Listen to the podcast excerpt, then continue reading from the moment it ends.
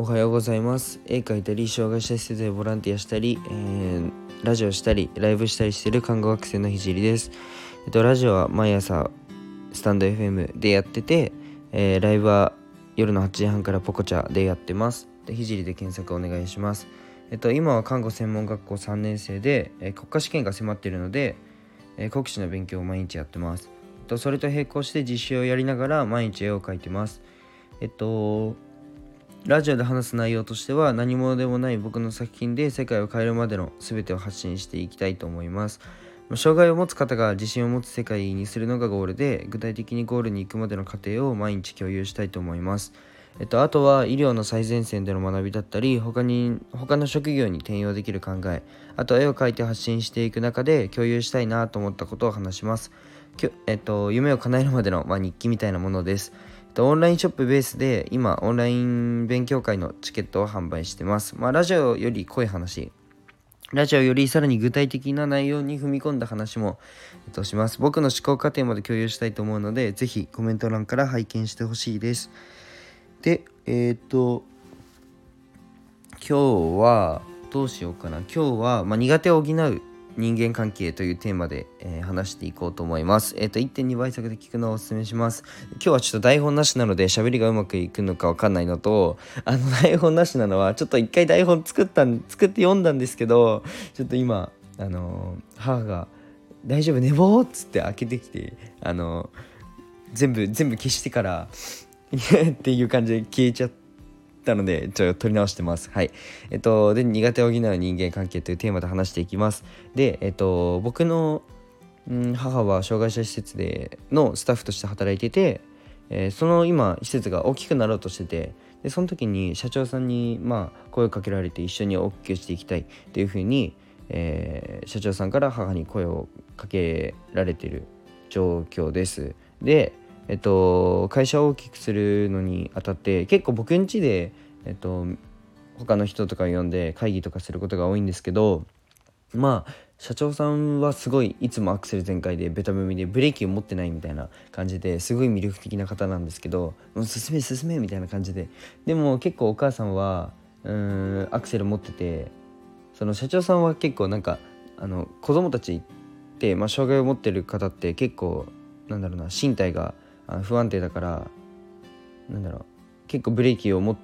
ななんて言うんだろうな、うん、危ない命に関わることって結構多くていろんな体験をする時に。だから安全面っていうのは必ず確保しなければならないんですけどもちろん安全面は絶対に確保しつつ、えっと、乗馬体験とかさせさせちゃうというかさせちゃうって言い方おかしいな。乗馬体験とかするすごいめちゃくちゃ素敵な施設なんですけど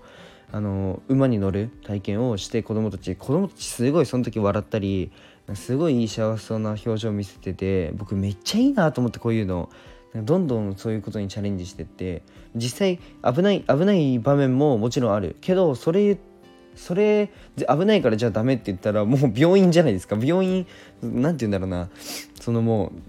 施設としてのその僕の母の職場の、えー、魅力っていうのはなくなっちゃうので、まあ、スタッフが本当に頑張って、えー、安全を確保しつついろんな体験をさせてあげるっていうもう本当にすごい素晴らしい施設で僕は大好きなんですけどあの逆にお母さんは結構裏で周りを、えーと、見てちゃんとアクセル持っててなんだろうな後ろからちょっと支えるみたいな後ろの仕事裏の仕事をあのまんべんなくこなすみたいなタイプで、えーと結構仕事のその役割というか、まあ、理念は子どもたちを幸せにするっていう理念は同じなんですけどそのなんだろうな役割というかは全然、まあ、もちろん社長さんと あのスタッフなんで、まあ、役割違うのは当たり前なんですけどその性格の面であの結構違うなというふうに思って、うんと、で僕ん家で会議してる時にあでもなんだろうな苦手なその社長さんにない部分ってお母さん持っててあ母持ってて お母さんとか言って母持ってて、えっと、母が、えっと、ない部分って、えっと、社長さんはもちろん持ってる、えっと、そういう、えっと、人間関係にすっごい魅力を感じてあの学生とかだと多分共感できると思うんですけど自分が分かってるものが他人が分かんないとえなんで分かんないのって思うこともあるし、えっと、その人が分かってない時分かってるけど自分が分かってない時になんか結構やべえ俺だけ分かってねえみたいな時とか、うん、部活に転用すると自分ができてることがチームメイトができないと「えなんでできないの?」とか結構それであの言い合うのはいいと思うんですけど結構強く言っちゃうあのまあ部活はそれでいいのかもしれないんですけどまあなんか自分がそのあ他人が逆にできることで自分ができないこともあると思うのでそれって補えばいいじゃないですか。得意なとこを伸ばして。僕はそうその方がいいなと思ってて。で学生もそれ同じだなっていうふうに、えー、思ってます。で実際社会に出たらもしかしたらこうあの苦手な部分を補うっていうのは多分当たり前なのか当たり前だと思うんですけどなんかなんだろうな意外とその部分ってうーんそういうなんだろう苦手この人は苦手なところがある。で自分も苦手なところがあるからなんだろうそういう時にそこをもう改善しなきゃいけないっていうふうに思ってる。もちろん改善するのが一番いいと思うんですけどでもなんか苦手な部分があがあるからこそその人というかなんだろう別にあのできないことがあってもいいんじゃないかなっていうふうに僕は思っちゃうタイプなんでなんだろうそれは他の人が補えばいいっていうか自分ができないところは他の人が補えばいいし他の人ができない部分は自分が補えばいいかなと思って。で僕は、将来障害者施設を立ち上げて、えっと、自分でまあ、企業業を起こすのでそういう時に最初に立ち上げるそのまあメンバーって必要じゃないですか。そういう時は絶対自分のもうできないことができるやつ。似たようなやあの理念は同じだけど似たよなんだろう自分の苦手を補える、えー、人が、えーと、近くにいたら、えー、いいんじゃないかなっていうふうに思ってます。なんかすごい話全然まとまってないんですけどはい。えっ、ー、と今日はこのかこんな感じに こんな感じにとか言って、はい、今日は、えー、この辺で終わろうかな。なんかすごい結構コンプレックスとかってあると思うんですけどなんかそれも全然いいんじゃないかなとか思ってその全然コンプレックスもあっていいっていうか苦手な部分があっていいできないことがあっていいっていうふうに僕は思うのでなんかあのー、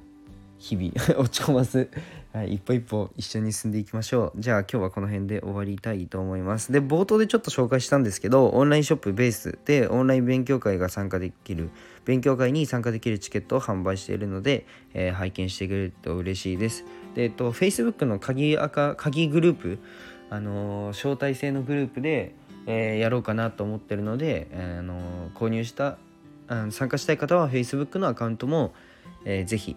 えー、持っててください。じゃあ今日はこの辺で終わりたいと思います。じゃあバイバイ。